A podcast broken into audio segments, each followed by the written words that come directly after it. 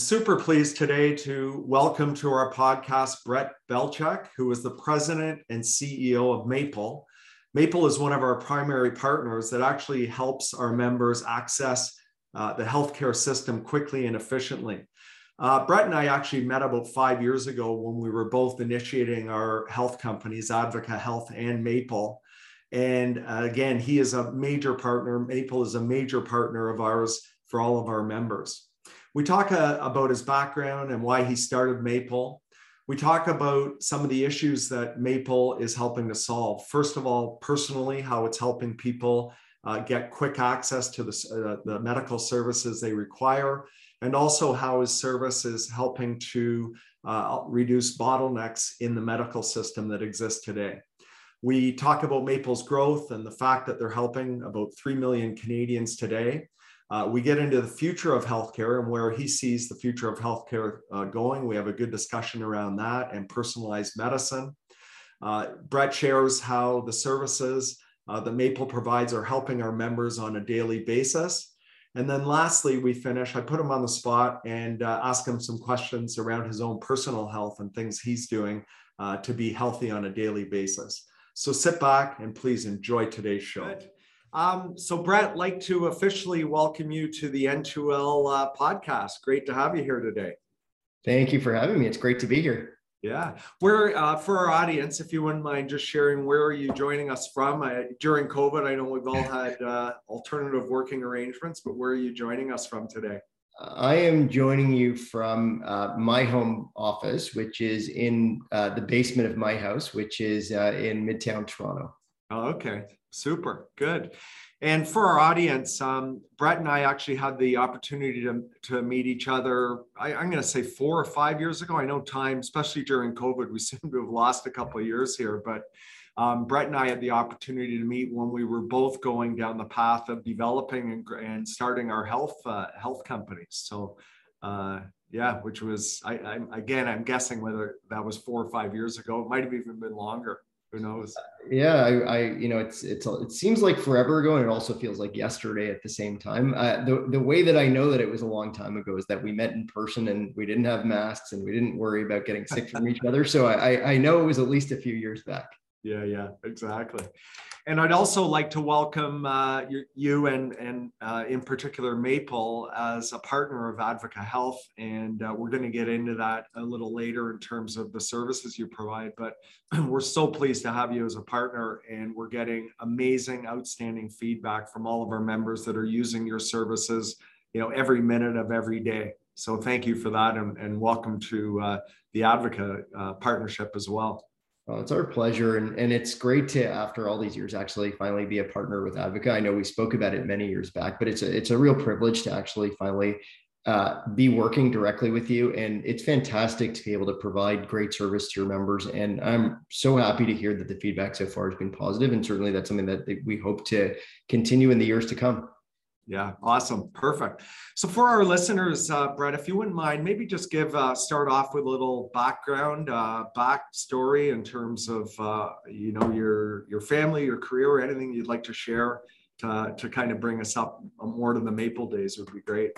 Yeah, well, I'll try to keep it somewhat abbreviated. I, I feel like it, we could be here a long time if I told you the whole the whole uh, family and and and career story. But uh, my background, um, I grew up in Toronto. Was actually born uh, in South Africa, but didn't uh, live there for very long. Moved here as a, as a baby. So I spent most of my life um, in the Toronto area and originally trained to be a physician and um, i have a family that's here and a couple cousins that are physicians and, and that heavily influenced me to, to want to go into healthcare and to practice medicine and I, I had the unusual experience of as i got to the end of medical school uh, for me, the number one reason that I had actually gone into medical school was that I'd been really interested in becoming a surgeon. That was my number one thing that I wanted to do in medicine. And I had this unusual experience is that when I went to medical school, within a couple of years of being in medical school, I started to realize that I actually didn't like surgery at all.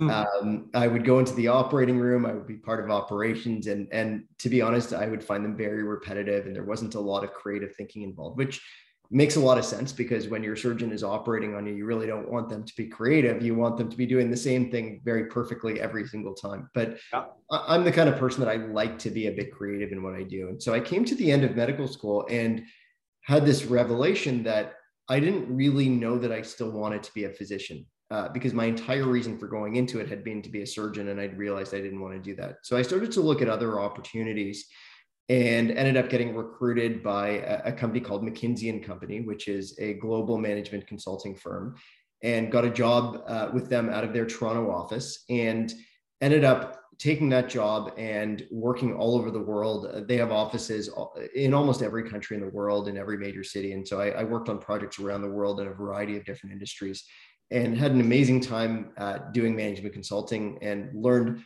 an incredible amount about business uh, uh, and developed an unbelievable network. Uh, met amazing people uh, that I work with, just some of the brightest people that I've ever come across. But at the end of a few years of management consulting, um, what I realized is that I actually do like being a little bit more hands-on. So if, for anybody that's been a management consultant, what you quickly discover is that you drop into a company, you give a lot of advice, and then you walk away, and you don't really ever tend to feel either the pain of failure or the the real joy of success and I like to feel both. I obviously prefer the, the joy of success over the pain of failure, but I feel like having that pain of failure actually inspires more success. There's a lot of great learnings when you don't succeed in something. So, um, came back, actually finished my residency uh, in in medicine to actually practice uh, emergency medicine, and then came back after working for McKinsey and worked in the emergency room in the Toronto area and variety of hospitals for quite a number of years. And that is actually that frontline healthcare system. Um, and I can get into this story later, but that working on that, the, the front lines of the healthcare system, delivering care was a huge amount of what influenced all of what led to the, the forming of Maple. Yeah. So you, um, and how long did you, were you, did you work on the front lines in the emerge? So I finished my residency in 2004 and we started Maple in 2015. And I, I actually didn't stop working on the front lines even when we started Maple. So I'd been working in the emergency room for about 11 years when we started the company.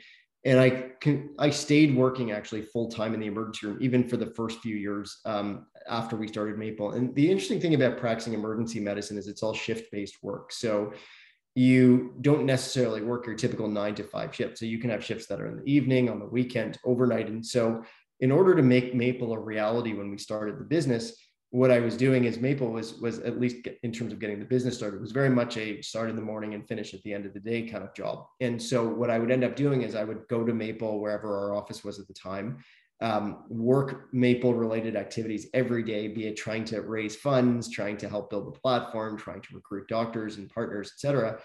And then I would typically have either an evening or a weekend emergency room shift. Uh, wow. Maple had no money in the early days. We had no funding. We had no investors. We had we had nothing that could pay the bills. So the only way that I could make it work was to actually be pretty much working uh, around the clock seven days a week for the first few years when we started the business. Wow, amazing. And let me ask you, did you enjoy the emergency room? Did you enjoy that work? You know, it's a mixed bag. Um, I would say when I started the, the job, I loved it. Um, but there were, and, and I loved the actual patient care. I loved when there were patients that had really significant issues um, that they were dealing with that I was able to make a difference with. So, so you know, if somebody came in in a cardiac arrest and I was able to resuscitate them, or if I needed to reset a broken bone or fix a dislocated shoulder or sew closed a wound, all of these things were really satisfying, and I and I really enjoyed that. I, I could actually feel the impact of, of what I was doing, and I and I felt that I was making somebody's day better or somebody's life better.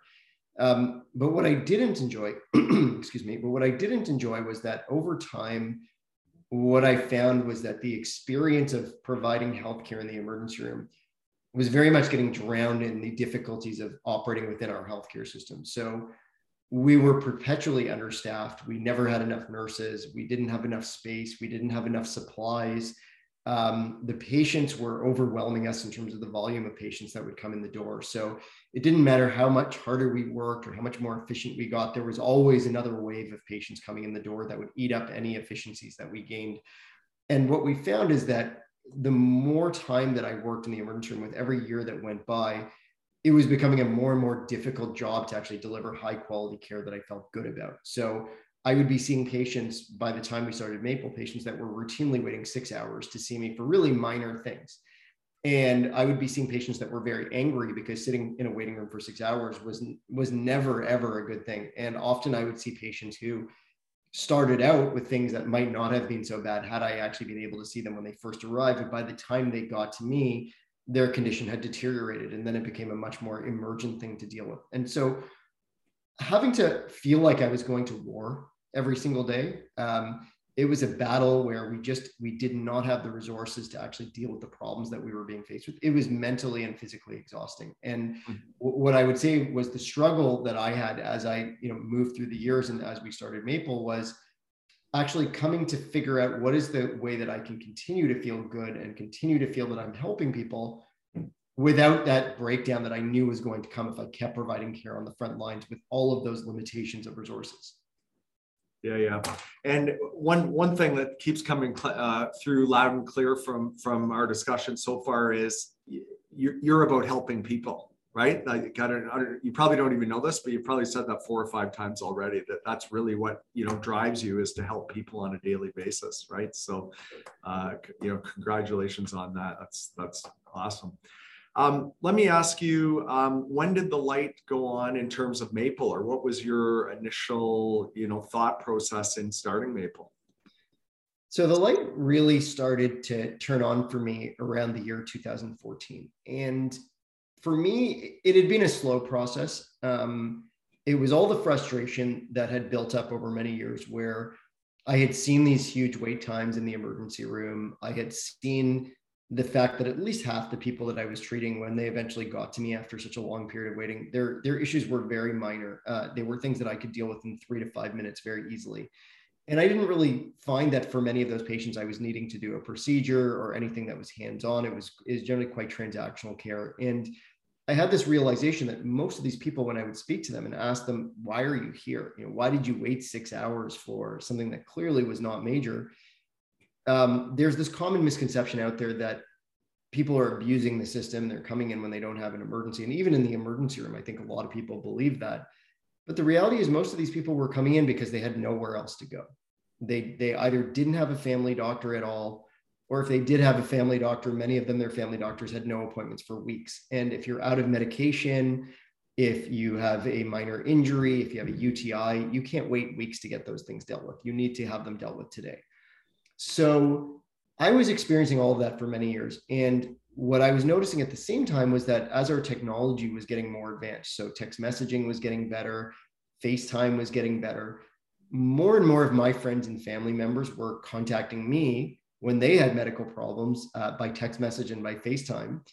And what I was noticing was that they didn't want to wait in the waiting rooms, and I was very easily able to fix their concerns. So, for the most part, my friends had messaged me with a medical problem. I could, within a few minutes, text them back. We could fix the issue with a few back and forth texts, sometimes with a FaceTime video.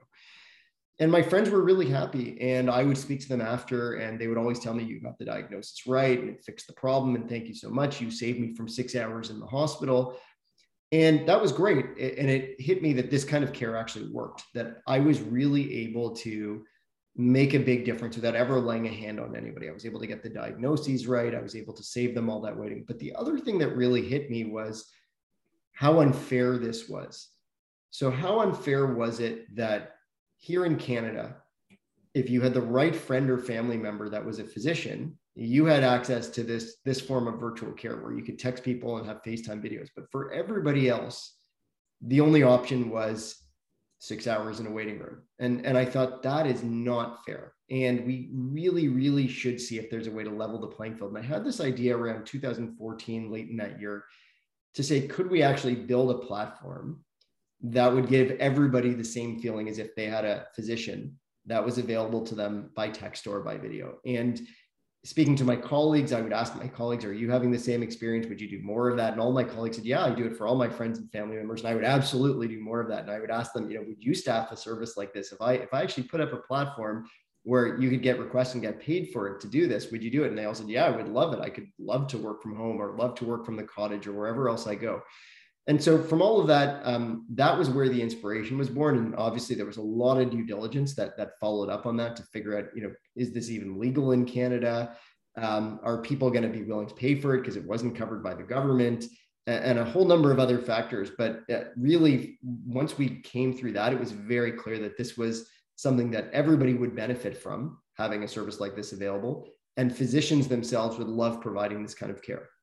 Yeah, so two things. I mean, A, the customer, which is the consumer, uh, is would be super happy with that type of service, which you're providing today, and and the docs and uh, uh the medical professionals that are providing the service, they're loving it as well, right? So you know the way i see it quite you know i'm, I'm making this much simpler than it is is you're br- basically bringing the bridge um, to to both those parties so that people can get better care and and both of them are are better off because of it uh, yeah absolutely. And, and honestly the way that we like to think about it is that both of those groups are both our customers. We need to make the patients happy and we need to make the healthcare providers happy. And so we provide exceptional service to both groups of, of people. And and that's really critical because in any relationship if you don't have both parties that are happy that relationship is not sustainable. Yeah 100% yeah well put. Um, let me ask you so when you first started i mean maybe you can go back and just share like was it just you? Was it did you get a few docs? Um, like how you know did you yeah. develop the technology first and then add add the, the docs or you know what was yeah. what, what was the genesis of it? So so when we first started um, i have two co-founders who who are still with us today. So so my one co-founder stuart starr he's our chief technology officer uh, my other co-founder is roxana zaman she's our chief operating officer and so when we first got started and i had this idea stu who is our chief technology officer he he was a friend of mine for about, about 15 years or so at that point in time i knew him quite well and he was always the technology guy in my life that was the go-to technology guy. He he was a coder. He built a bunch of websites. He built a bunch of apps. Um, he had built um, actually quite highly functioning apps for a couple of businesses that had done very well. And so anytime I had an idea like this, I would always approach Stu and say, Stu, is, is this something that we could actually build the technology for? So that was the first thing that I did um, after doing some very preliminary research to, to see if the business would be viable from a legal and regulatory perspective. And so I approached Stu, and Stu said, I'm in. I love the idea. If you want to partner, I, I will be happy to work with you and help you to build this. And, and for me, that was a really important thing because I, as much as I've learned a lot about technology over the years, I'm not a technology person. And I, I knew so many stories of entrepreneurs and even physicians who had tried to start technology businesses where they had hired out a third party contractor to build the technology and things had gone very wrong by doing that. So for us, and for me, it was really important that we built our technology in house. We had the technology expertise as part of our founding team, and that we didn't have this massive upfront cost of having to build tech uh, in terms of hiring developers to get started, that we had somebody that could actually build the basics of the platform. Um, very shortly after that, we had Roxana join us, and uh, you know we realized as we were going through some of the motions of getting the business pulled together that we needed somebody who could do a lot of the business planning and start to set up the business to to make it operational. So as we thought about the fact that we would need a marketing department and we would need a finance department and an HR department and all these things that go into a business eventually, neither Stu nor I felt that we knew how to do that, but Roxana had that background from some of her previous employment, so we brought her on board. And the first thing we did actually, as we uh, came to market is we were we built the technology up to about 75% of a prototype that we could actually show to potential investors. And what we did is we used that prototype to bring in the first round of investors that were going to fund uh, the building of that prototype to actually move it to becoming the real platform. And one of the things that we thought about uh, at that point in time when we were going for investors was that there was a real chicken and egg in this business, in that um, you can't get start advertising to patients and bringing patients on board unless you have doctors. And you're not going to get doctors that are going to commit to any amount of time providing care on the platform unless you have patients. And the way that we solved for that chicken and egg is our, our entire first group of investors for that very first friends and family round of investment were all physician colleagues of mine. So i went out to a bunch of physicians that i knew and and i told them about maple and how incredible it was going to be and i showed them our, our prototype platform and I said that this was an investment opportunity that people were fighting over, but that they were going to get preferential access to the investment opportunity. But the only way that I was going to allow them to invest was if they committed to actually staff the platform when they came on board. And so I got a bunch of doctors who seemed really excited and made the commitment that that in exchange for them investing, not only would they get their shares, but they would also uh, staff the platform in, in, in exchange for that. And so um, we got the money, we got that lineup of doctors, and then from there we were able to use those funds to actually complete the building of the platform. And then the rest is history because we'd actually broken that chicken and, and, egg, and we actually had the provider network. We were able to market to get our first customers, and then we were able to get bigger and bigger and, and snowball from there. And there's a lot, a, lot of funding rounds and a lot of steps between then and now. But I think for us, really the, the critical piece to get it started was to recognize that this was a two-sided market with both patients and physicians and if we didn't somehow crack that chicken and egg of the two sided market by getting one of those parties on, even with no availability of the other side, that things were not going to work out. Yeah, yeah. well, that's genius that you you brought the docs on as investors. Yeah, yeah. Hats off to you with that because that otherwise, you're right. How how would it work? You know how how do you even get started? So yeah, congrats on that. What um were there barriers to entry from the medical system? In other words, you know, as you know, the, the traditional model is you go to Emerge or you go to a walk-in clinic or you go see your family doc for any health issue. And all of a sudden now you're changing that paradigm so that you're going to uh, access a doc over your phone. So were there barriers to entry? Absolutely. You know, luckily, at least in the initial days, there, there weren't really very many heavy regulatory or legal barriers. It, most of the, the provinces in Canada had what were called telemedicine regulations that regulated the provision of remote care. And most of those were actually quite lenient at the time that we started. However, the, the thing that we really had to battle was the perception issue because while it wasn't technically uh, illegal or against the regulations, what we found is that most of the medical profession had never provided this kind of care and they had no training in this kind of care. So most of the medical profession was very, very nervous about jumping onto an app like this and providing this kind of care. They, they didn't feel that they knew how to do it. They didn't know that this was actually allowed, even though we, we would show them the policies. So we would have to put a lot of work into educating the providers as to this is how virtual care is provided. This is how it's done in other parts of the world. Here's the regulations that show that you can do it. And many of them didn't take us at our word. They had to call their local college of physicians or call the CMPA, which is their malpractice body, to make sure that it was okay and that they were insured if they practiced like this. So there was a lot of a lot of distrust in the early days that we had to overcome, and, and luckily we were able to overcome most of that. And on the patient side as well, um, I, I can tell you in the early days we were inundated with potential patients who would say to us that what we what we were doing must be illegal. It must be against the law to see it for a doctor to see a patient when they're not in the same room. And you know the amount of conversations that we would have to have to counteract those false ideas or those false uh, perceptions of what the regulations were I, I, I, there were literally dozens and dozens of these and it was an ongoing uh, i think ongoing feature of our growth in the first couple of years. Now what we've seen over time is that that's dramatically changed of course and and particularly as a result of the pandemic. So the pandemic i think was the factor that more than anything else took what we did, which was something that was starting to gain awareness and starting to gain legitimacy. I think going into the pandemic, we were getting less and less of those questions. There were fewer and fewer physicians that said virtual care. I don't know if it's allowed, fewer and fewer patients, but there were still a fair amount. But when you look at the start of the pandemic, where in April of 2020, 70% of all healthcare conducted in Canada was done virtually. At that point in time, after that, there were no more questions. We've never had a question since then about the legality of what we do. There's no doctors that doubt it's legal. There's no patients that doubt it's legal.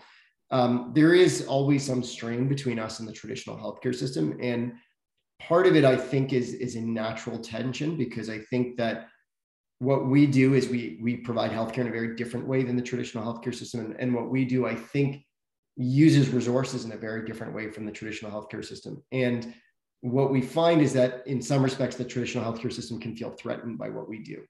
Um, there are family practices where they worry could they lose patients to a service like us because the patients no longer feel they need uh, to have a family doctor. And similarly, there's hospitals that worry could we be stripping patients away from them and so on and so forth. So there is an ongoing tension in some places between us and parts of the traditional healthcare system. And I think that that's normal. I think anytime there's innovation, there is going to be that that feeling of threat and that feeling of tension. But what I do find is that over time, um, those kinds of concerns have largely diminished. I, I, think what we've started to see more and more is a realization that virtual care has a very real place in the healthcare system and really does act to take strain off the healthcare system and create better outcomes for patients and also allow providers to use their time more effectively yeah no for sure it, it's interesting you mentioned the pandemic because i know when you know prior to the pandemic and that's which is two years ago uh, in a few months right um, we would go to into and talk to individuals and talk to corporations about virtual health, and they'd go, and most would say, "Really, you can actually talk to a doctor on your phone and get a prescription and get treatment?" And go, oh, "Yeah, that exists." Whereas now it's it's fairly common, right? Um, yeah and, and it's accepted. And I think COVID, you know, during COVID, unless you had to, nobody wanted to go near a hospital, a walk-in clinic, you know, stay away from any medical facilities. So for sure, yeah. it's become more more commonplace. So yeah. Um, so uh, question for you, just for our listeners that aren't aware of virtual health or maybe limited uh, limited usage in the past, how does Maple help people? Like, uh, um, just share, you know, what what Maple does for, for their mm-hmm. customers. Yeah, so so Maple has a variety of services that are available on the platform. Um, the the most commonly accessed service that that most people are logging on to is we have a 24/7 general practitioner service. And that's a service that's available either by our mobile application. So you can download our mobile app and go in and, and, and access the service, or you can do it on the web. So you can do it on a computer or on your mobile phone using any browser. And what this service allows you to do is click a button, uh, similar to what you do in an Uber app where you request the first available car, but click a button to request the first available GP and enter in a few details of what your issue is that you're requesting uh, help with. And the service is available on a 24 7 basis across Canada. And once you've submitted your request, that request goes out to our pool of doctors uh, across the country. And we've got almost 2,000 doctors across the country right now. And in a matter of minutes, you get paired up with a general practitioner who will pick up your visit, who will then see you by a combination of secure messaging, audio chat, video chat. Uh, within that visit, they're able to uh, order prescriptions for you. They can order laboratory testing if you need blood tests done. They can order an x ray or an ultrasound if you need other testing done. Uh, for some of our patients, they're able to make specialist referrals. So it really is everything that you would do in a physical doctor's visit minus the actual physical touch. It really is a full featured medical service. And it's been tremendously valuable to those patients that have used it. Um, it saves them the travel time. It saves them the time away from the office. It saves them often the discomfort of being in a waiting room. It saves them the exposure to infectious disease in that waiting room. Uh, on every level, what we find is patients are more satisfied with these kinds of visits than, than what they would typically speak about in terms of an in person visit. Now, we also have a whole host of other services on the platform, and these vary based on um, who your partner is that you access the service with or what part of the country that you're accessing services from. But we have a variety of specialties of, uh, of care available on the platform. So things like mental health counselors, we have psychiatrists, we have dermatologists, endocrinologists. We really have a, a very full featured, almost what I'd call a multidisciplinary or multi-specialty clinic in the cloud. So it, it really is a full featured set of medical care services that are available within an application or on your browser. Yeah, that's awesome. And I know, you know, again, thanks because you're helping our members every single day. Probably right now, we're helping thousands across Canada uh, as well. So thank you for that. Um, so you mentioned how it helps uh, individuals, which you know there, there's no argument there at all. But how do how is your service also helping the system? Because as we know, the system is having issues right now. It's backlogged. I, I just saw the latest Health Canada stats of you know the wait times average 26 weeks now to see a specialist. So how how is your how is Maple or and I'll say through Advocate helping the healthcare system? Yeah, I think the best way to uh, speak about that and to understand that is to understand that when we think about the, the difficulties in access to care in Canada, the, the number one reason why um, we are short of, of access to care, the number one reason why we have the longest wait times in the developed world, which is something that I didn't mention, but we do have in Canada the longest wait times for primary care and specialty care of any country in the developed world there is a common misconception that those wait times are due to a shortage of doctors in our system. And, and that is actually not the case. So when we look at our uh, workforce of doctors, in fact, only about 50% of Canadian doctors are actually working fully or full time. And so I look at my personal, and a lot of people will say, wow, I didn't know that my doctor friends work so hard. But when I look at my career, when I was working full time in the emergency room, full time in the emergency room is typically about 15 to 16 shifts a month. And then you're very burned out from the emergency room. So in my career, where I was working full time prior to starting Maple, I would do my 15 or 16 shifts and then I'd have 15 days off every single month. And, and that was great. I had tons of free time. And I would go for lunches with friends. I would go to the gym, and that was all wonderful. But at a certain point in time, you tend to get bored when you're the only one of your friends group that isn't working on a Monday afternoon. And so there were many times where during the week, I would say, wouldn't it be great if there was a way for me to see a, a, couple of patients here when I'm bored, when I'm sitting, you know, waiting for my friends to finish work or waiting for my my lunch appointment? Um, wouldn't it be great if I could provide a little bit of care? But that system that existed before we started Maple did not allow us to do that, and that was the case not only for me, but for many doctors across the country that were working under capacity for a variety of reasons. So think about that physicians that are on parental leaves, they've just had a baby and they're working half time. Um, there are physicians that might be temporarily out of the country because they're on a sabbatical. There, there are many, many examples of this. There were many physicians that closed their offices for the summer because they go up to the cottage for the summer and none of them are able to provide any care. And this is why when you add all of that up, there's half the doctors in the country that are not working fully or full time. So adding a system like Maple, what we allow all of those doctors to do is actually to use more of that free time. Now we're not going to get them to 100% capacity, but we're going to get them a lot closer to 100% capacity than they were before. And so what we're seeing is we're not taking doctor capacity out of the system. All of the doctors that work on Maple have continued to work in their clinics and their emergency rooms and their hospitals, but now they're providing all this extra care out into the community that previously just wouldn't have existed. And every single one of those patients that gets seen by a Maple doctor is now not going to have to go to the emergency room. They're not going to have to go to the walk in clinic, which means the wait is shorter for those patients that really do have to go to the hospital, that really do have to go to the walk in clinic. And when we think about what's the optimal way for our system to function, we want to save those precious resources, those in person clinics, those in person hospital resources we want to save those for the sickest patients, the ones who really need to be there. And we want to treat all of those other patients that don't need to be there in the way that's the most efficient way possible, which usually means treating them remotely and virtually. Yeah, no, I would totally agree. Yeah. So, I mean, I just think of the times over my life that our family or us have been in an emergency. I mean, when you really need emergency, you need to be quick and efficient and, you know, not a six hour wait, but a, you know, maybe 20 minute or 10 minute wait. Um, and often it gets clogged up because people are there just because they just need a prescription or they need a refill or they just maybe had a small cut or that type of thing, right? So, um, yeah. So, I mean, I agree. I think what what you've created, uh, the virtual health space in particular, uh, is is helping our system, and, and long term will help our system to to do what it should be doing, and that's treating people that really need it, right, when they need it. Yeah, exactly. And I think the, the key hallmark of a sustainable healthcare system is the right level of care for the right patient. And virtual care is not for everybody. There are some people that have an appendicitis or they, you know, they're having a heart attack. Virtual care is not the place for them. Yeah. Um, but there are so many other things that are right for virtual care that they should be seeing a doctor virtually and they shouldn't be in the emergency room ahead of that person having the heart attack. Yeah. So out of uh, you probably um, not sure if you know the stats or not, but what would be the percentage of people that let's say you get you know whatever a thousand calls a day or whatever the number is? How many can uh, does will your service through Advocate actually help? Like is it seventy percent, sixty percent, eighty percent? Yeah, so people are self-selecting to begin with. So just to be clear, a lot of people coming into the application, they they recognize whether or not they have an issue that can be dealt with virtually. So there's a lot of people for whom you know they're having chest pain and they say, I'm not going to come onto the virtual care app because I know I need to call 911 for my chest pain, or um, you know, I just sliced the tip of my finger off, and obviously, you, you know, that's probably not a virtual care visit. So there is a little bit of self-selection that's happening up front. Although I I have seen a couple of patients on Maple that did actually slice the tip of their finger off and still came on.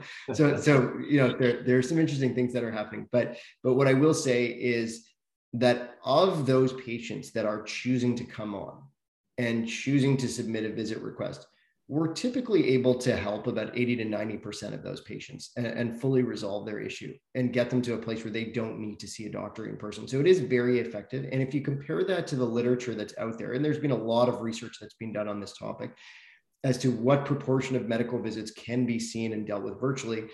The estimates out in the medical literature range between about 50 to 70% of all medical issues can be addressed virtually. So we're, seeing numbers that are pretty close, maybe a little bit better than that.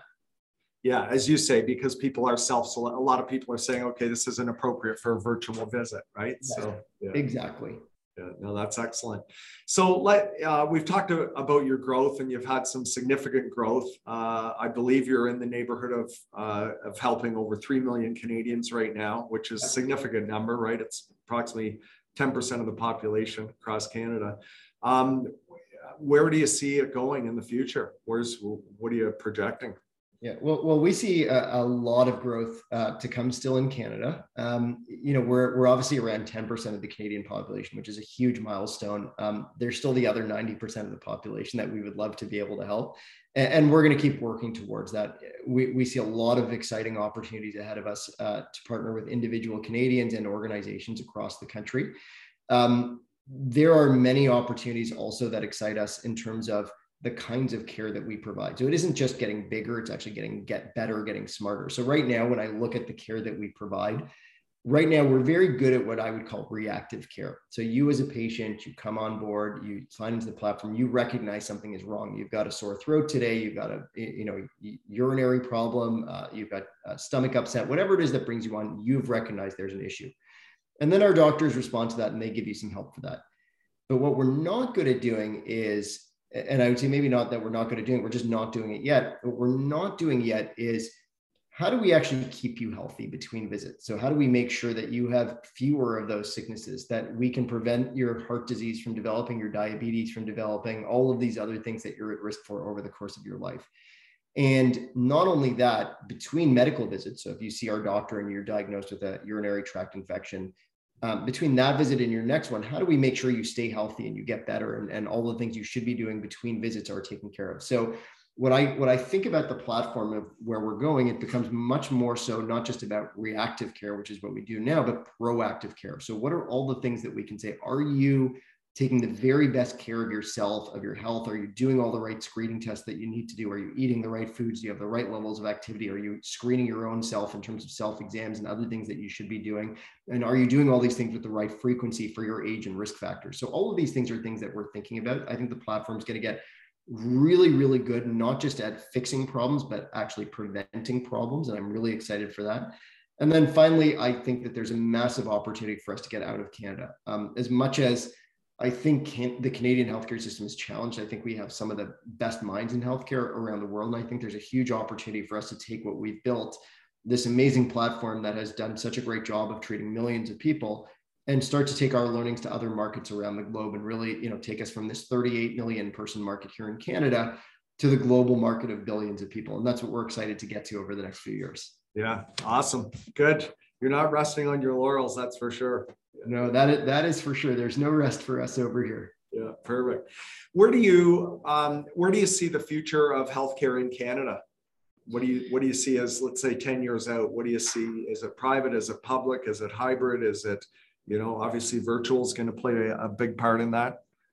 Yeah, there's a lot of open questions. I, I think virtual is going to uh, play a big part in it, whether it's public or private. I, I think there's a lot of pressure on the Canadian healthcare system if you look at the cost of providing healthcare to the population um, versus the size of growth of our GDP, what we'll what you'll see is that our the rate of increase in our expenditures on healthcare vastly outpaces the rate of GDP growth in the country. So we're having more and more and more of our economy dedicated to healthcare provision every single year. And that's only going to get worse because our population is aging. If you look at the demographics of our population, there's fewer and fewer young people and more and more old people. And as we know, it gets more expensive to take care of people. And so the, the problem that we face is that we already have a healthcare system that is cracking at the seams. Um, federal transfers for healthcare to the provinces are, are historically low uh, on a, on a per capita basis and, and in terms of in relation to what the expenses are that the provinces are being asked to deal with. And so what you're starting to see is within Canada is a little bit of a fracturing of the Canada Health Act. And you've seen it a little bit in Quebec, and you may start to see it in other provinces. I know Alberta is starting to play with this as well, where where when we look at the provisions of the Canada Health Act, which is this act that says that all physician care must be publicly provided and publicly paid for, the only consequence to a province if they say we're actually going to not abide by that is that they no longer get their federal health transfer. But the problem that we're seeing in Canada is that the federal health transfers are becoming so small of a component of a province's overall health expenditures that that threat is no longer much of a big one to the provinces anymore. And more and more provinces are starting to say, should we begin to experiment with private healthcare because there really isn't much of an incentive for us to stick with this public only healthcare system and so really i think um, we are reaching a point where where the strain on our healthcare system is is going to be something that our healthcare systems can't cope with much longer i mean i look at the hospitals that i work with and they're not able to take much more beyond what they're already dealing with and so I think it's just a matter of time as to whether or not governments across the country start exploring other alternative models of healthcare in terms of how we provide care versus what we've already done. Or do we allow the system to splinter further and, and levels of care to go down further? But I think at some point in time, there is going to be a dramatic shift because the system can't just go on with business as usual for much longer. No, so that, that's, yeah, it's it's overwhelmed. As I said, it's overburdened. Uh, population keeps increasing, and and the healthcare system can't, as it is today, can't keep up with it no instances. No. Yeah, no, it, it's going to need to change in one direction or another. Yeah, yeah.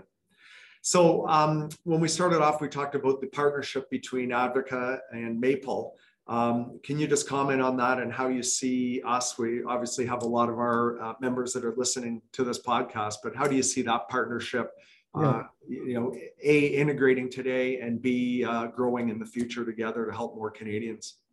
Yeah, it, well, first of all, Advocate, I, I, have to congratulate you on an amazing service. Um, I hear nothing but great things about the quality of service. I think the nursing services provided to the members are fantastic and really a great value add. And I think there's two directions uh, in terms of uh, what we're doing with this partnership right now and what we can do in the future. So I think right now, um, our services, which are the general practitioner on demand services, are available to Advocate members across uh, your, your group. So uh, any of your members where they're speaking to a nurse, uh, where they're getting navigational help, where it becomes apparent that the need that they have is a medical need that requires seeing a doctor, they can easily get the advice to come on over to our platform, see one of our general practitioners, and get their need uh, dealt with. And you know, the nurses are amazing, but there are going to be things that you just need to be seeing a doctor for, and I think we really add that value. And I think in the other direction, I think there are, you know, especially when I speak about from our membership side um, there are going to be times where, when I think about that proactive care model, that between visit care model, I think there's really a great role for us to be more integrated with services like what you provide so that our members at Maple, between visits, before visits, et cetera, can benefit from potentially some of the navigational elements that your nurses provide. And I'd love to start exploring that for the members as well. Yeah, excellent. We're excited about that as well. And, and that's why we were excited to, to have you as a partner. I think there's a lot of opportunity there for, for our members. So pleased to hear that. Um, in terms of uh, uh, your own, you, you, mentioned earlier, Brett, about you take care of your own health and you go to the gym and that type of thing. So, uh, as you know, I, uh, I published a book last year uh, called It's Never Too Late to Be Healthy. And I'd just like to put you on the spot and ask you a few questions about your own health and things. Uh, our listeners are always interested to see, you know, what are what are our partners, or in your case, what are our docs doing, or in terms of their own health. So, um, so first of all, just start off with uh, exercise. What do you, you know, do you have a daily routine? Are you on it? What do you do? Any any nuggets you can give our listeners? Yeah, so uh, you know, I, I, would say I'm certainly not not you know the ultimate guru in terms of of staying healthy, um, and probably not the ultimate role model. But but for me, I think the the number one thing that I do uh, and that I would recommend anybody does to maintain health is really um, maintaining activity levels and particularly when i talk about activity levels it's walking regularly. So walking i think on a regular basis is probably one of the easiest things that anybody can do that has dramatic effects on all parts of your health. So it's been shown that if you walk regularly and by regularly it's usually a 30 minute walk every day if you can uh, makes tremendous differences to not only your physical health but your mental health as well. And so I make a point on any given day that I will try to get out of the house. I will take that 30 minute walk. I watch my step counts every day and make sure that they're never super low. But especially those of us that are sitting in a desk chair all day long, it's very easy for you to be inactive, for you to have that sort of t- sub 2000 or sub 1000 step count, which is certainly what I would call sedentary and not good for you. So Walking regularly um, will reduce your chance of things like cardiovascular disease, diabetes, even cognitive effects can be improved with that, and your moods are incredibly elevated. So that would be huge, number one. And the more brisk you can make that walk, the more beneficial it will be. So that would be one. Two, I, I am generally a, a fan of, of staying away from processed foods in my diet. So I by no means, uh, you know, religiously watch what I eat, but most of what I eat is generally healthy sourced ingredients. They're things that are either made in my own kitchen or made in someone else's kitchen but it's things you know I, and i'm and i don't religiously avoid cardiovascular or sort of not cardiovascular i don't religiously avoid carbohydrates because a lot of people are very anti-carbs. I think carbs are fine but in moderation. But when i think about the foods that i have i have a lot of salads a lot of sandwiches a lot of fresh meats. Uh, i'm big on protein so you know proteins are actually quite healthy. So beef chicken fish etc are all good for you. But what i'm really avoiding is all that junk that you see in the supermarket. So when you see that the bags of potato chips and the chocolate bars and and the packaged desserts and all of those things those are all made with many many ingredients that you would never use in your kitchen and you would never want to be putting into yourself so I, I typically stay away from most of those and i find that that actually makes it very easy to maintain a healthy weight without ever going overboard and then finally, I think the other thing that's really uh, important uh, to note is just alcohol consumption, because I think that that's something that a lot of people have, have struggled with during the pandemic. And I think moderating alcohol consumption is a critical thing to stay healthy. Um, you know, not only for your dietary health, because um, there's a lot of empty calories in, in alcohol. I've seen tons of people drink way too much and get fat as a result of drinking. Um, but also, it has profoundly negative effects in terms of uh, the risk of cancer that you can develop over the course of your life, the risk of damage to your liver, and the negative cognitive effects it can have on your brain. So, uh, and, and, then finally, I would also say it has very negative effects both on mood and on sleep, which are things that everybody prizes. So if you can moderate alcohol consumption, and I keep that very low, um, that makes a big difference as well. And I could actually talk about this for a while, but these are sort of my key basics that I follow in my life, and it seems to work well for me. And you know what? Those are those great great advice. I mean, as I'm sure you've read um, Dan Buettner's work on the blue zones. I mean, people that are the longest living people in the world, centurions that live, you know, the five places in the world and he studied their habits and it's very similar to what you said. I mean number one they move every day right? They aren't on a treadmill. They aren't on an elliptical. They aren't in a gym. They're just moving. And i've been to actually one of those blue zones sardinia um, on when i was competing in a race and they and you see it. I mean they're walking these hills and villages and they're over 100 years old and they're just moving every day right? Which is and the other thing, I'll use Sardinia as an example, or the blue zones. They are eating. They don't eat processed foods. They don't. Eat, I mean, today they likely are, but I, I, you know, with the the influx of that, I'll say around the world. But uh, traditionally, they just, you know, it was it was food off their farm. It was homegrown. It was they had a cow out in the field or whatever. Um, so non-processed uh, foods. Um, and let me ask you about sleep because sleep is a big one as well. And uh, when I do, when I write a health blog on sleep, by far and away, they're, they're my most read blogs. Uh, so I'd like your opinion on what you do and the importance of sleep as well. Yeah, sleep is one of those tricky ones, and and the reason why it's a tricky one is it is almost universally true that as people get older, the quality of sleep declines. Um, older people typically sleep fewer hours. They typically feel less rested after sleep. And and that is just one of those not well understood parts of human physiology. You know and and sleep overall is not understood very well at all. If you ask any medical doctor why do we even sleep? we can't even answer that question. Nobody even understands why as animals we need to sleep. Um, this causes a great deal of consternation, I think, for a lot of people, because I think a lot of us fondly remember our teenage years and maybe even in our early 20s when we could sleep till noon on any given day and wake up feeling pretty well rested and all. And, and that's a distant memory for most of us. And for me, um, in my life, you know, I was always one of those people when I was younger, I could sleep in easily, even until I hit the age of 30. If I had a day where I wasn't working, I could sleep till 11 or 12, no problem. And, and now, in my life, um, I'm very, very lucky if I can sleep till 7 a.m. And most days I'm up earlier than that. And and that's just something that I think is a pretty common change for a lot of people. So what you really want to do, given that as you get older, you're probably not going to sleep in, and particularly if you have children or other obligations that even if you could sleep in, those would stop you from being able to sleep in. You want to make sure that you're maximizing the time that you have to sleep and maximizing the quality of that sleep. So there's a few things you can do for that. So one, make sure you go to bed earlier. Uh, you know, late nights with an early wake up um, are, are not going to do you uh, very much good. Two, consistency of when you go to bed. So make sure to go to bed the same time every day because your body learns very well when is the time it should fall asleep. And if you're doing a different bedtime every single day, your body just doesn't know. And that leads to you lying in bed with racing thoughts and not falling asleep and a lot of stress over falling asleep, which could lead to you not sleeping the next day.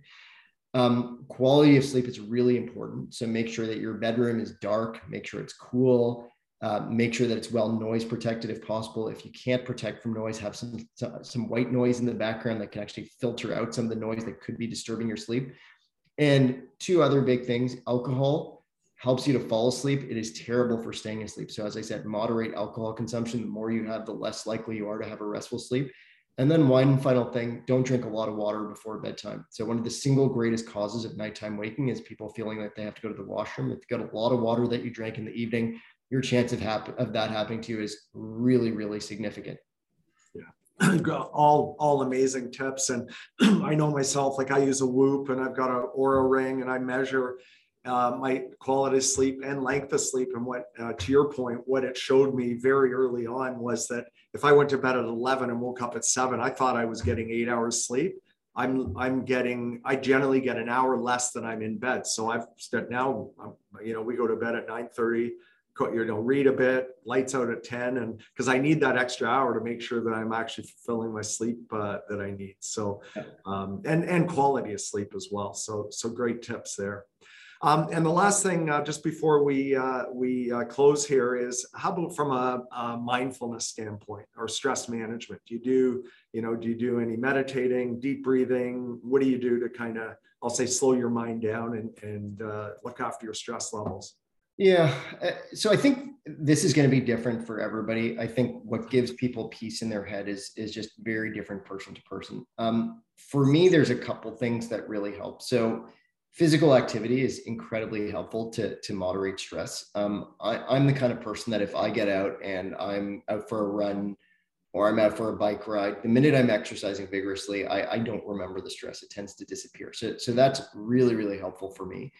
Um, meditation, I've, I've never been a, a very good meditator, but I've been somebody who has read up on some of the principles of meditation and, and some of the principles are all about just finding peace in where you're at now because i think one of the biggest difficulties in terms of stress is that the things that we're stressed about and this is an interesting principle the things that we're worried about happening are never happening right now. They're things we worry might happen in the future. And so some of the principles of meditation that i've read up on are whenever you're getting really stressed to focus on your exact situation right now to say yes i'm worried this might happen in the future that might happen in the future but right now i'm sitting in a comfortable chair i'm eating well you know i've got a comfortable home around me I've got people that love me and to actually say, okay, what, is there anything in my life right now that is actually stressful? And the answer almost always is no. All, almost all of the time, stresses that people have are about some future possibility, not about anything that's happening right now.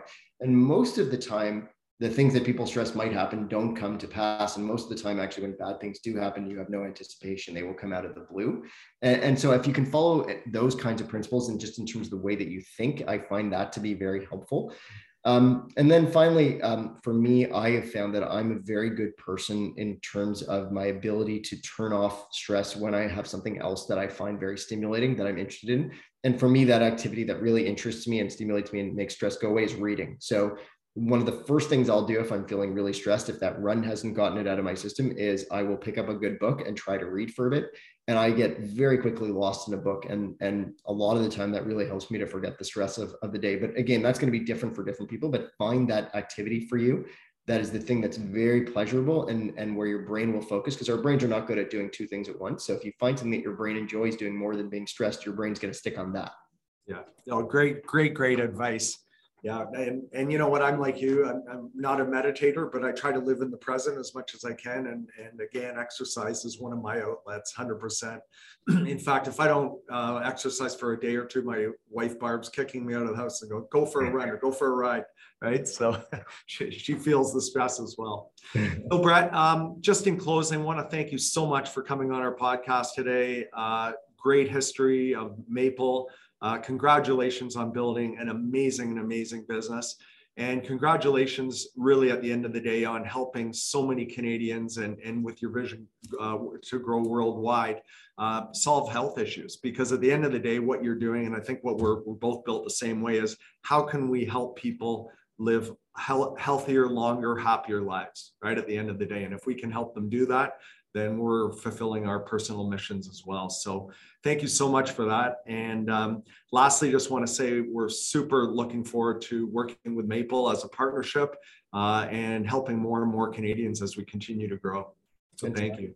Well, thank you. It's been a pleasure to be here, and we're super excited to work with you and to keep helping your members. Yeah, awesome. Okay, Brett, have a great afternoon. Thank you. You too. Thanks for tuning into our podcast today. For all of our listeners, I invite you to visit advocahealth.com where you can easily become an Advocate member to take advantage of some of the amazing services we offer. You can also access our latest blogs and listen to some of the best medical advice available on our podcast. Don't forget to grab a copy of my latest book, It's Never Too Late to Be Healthy, that is available to order through our website. Thanks for listening, and we'll see you next time.